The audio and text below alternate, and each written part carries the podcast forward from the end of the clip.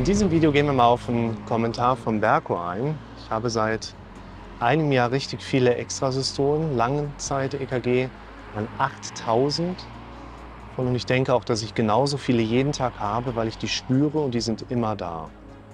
Mein Herz wurde kontrolliert ohne Befund. Das ist immer sehr gut, dass eine entsprechende Befundung schon stattgefunden hat.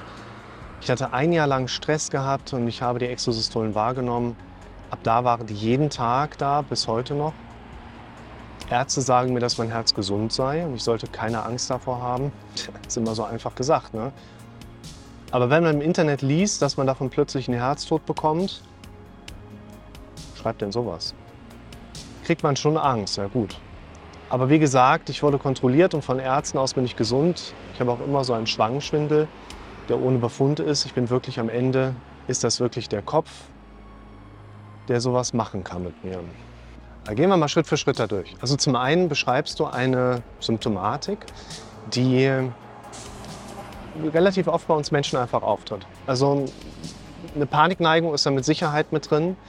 Eine Panikneigung, die nicht als isolierbare Panikstörung jetzt als Krankheit aus meiner Sicht eine Relevanz hat, sondern einfach der Zustand, der die Basis einer Panikstörung in der Regel darstellt, nämlich dass du einfach ein tagtäglich relativ hohes Maß an Stresshormoneausschüttungen erlebst, die dir dein Leben im Moment einfach auch schwierig machen.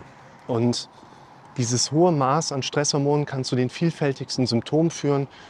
Typischerweise haben wir aber durch die Pulsbeschleunigung oder auch in Kombination oder einzeln einer latenten Hyperventilation einfach die Problematik, dass die Sauerstoffversorgung im Gehirn in der Großhirnrinde so ganz leicht runtergefahren ist und dadurch ist vollkommen ungefährlich, ist ein ganz normaler Reaktionsmechanismus unseres Kopfes, aber eben unser Körper einfach ein Symptom uns da spüren lässt, was für uns häufig sehr unangenehm in der Bewertung ist. So, Bahnübergang, man guckt ja doch immer noch mal.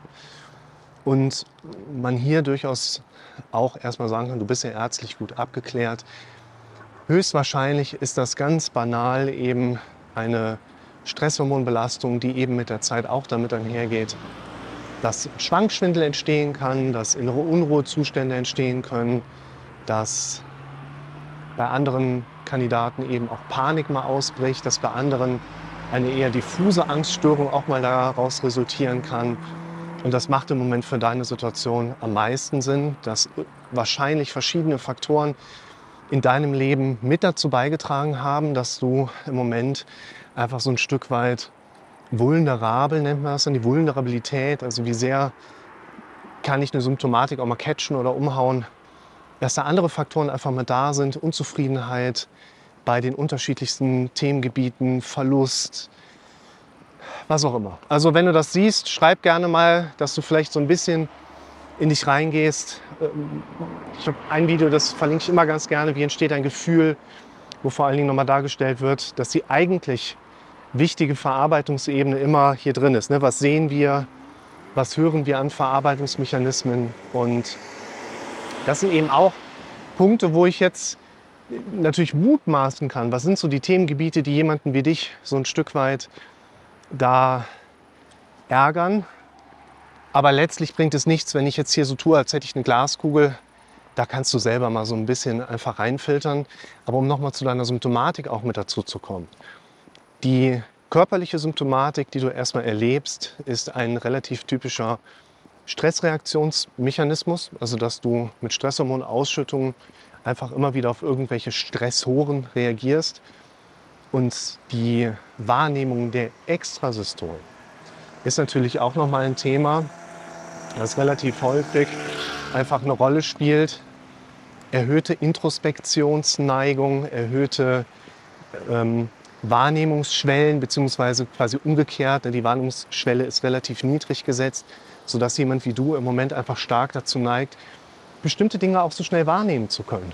Und wenn du ärztlich soweit gut abgeklärt bist, keine anderweitigen Erkrankungsmuster hast, die dich wirklich auch so jetzt diagnosemäßig irgendwo organisch beeinträchtigen, dann ist im Moment am ehesten davon auszugehen, dass du dir antrainiert hast, deine Extrasystolen wahrnehmen zu können. Du hast mit der Zeit quasi gelernt, innerhalb deiner Wahrnehmung, der Wahrnehmung von Extrasystolen einen gewissen Raum einzuräumen. Das heißt, diese, und lass es gerne mal 8000 Extrasystolen sein, die du da am Tag so wahrnehmen könntest. Die sind kardiologisch gesehen, vom Facharzt zur Kardiologie, sind die mehr oder weniger irrelevant. Es gibt ja keinen anderen Befund bei dir. Man braucht sich keine Sorgen zu machen, was es das mit den Extrasystolen auf sich haben könnte, weil die abgeklärt sind. Und die Aussage eines Arztes, ja, da brauchst du keine Angst vor zu haben, das ist halt leichter gesagt als umgesetzt und getan.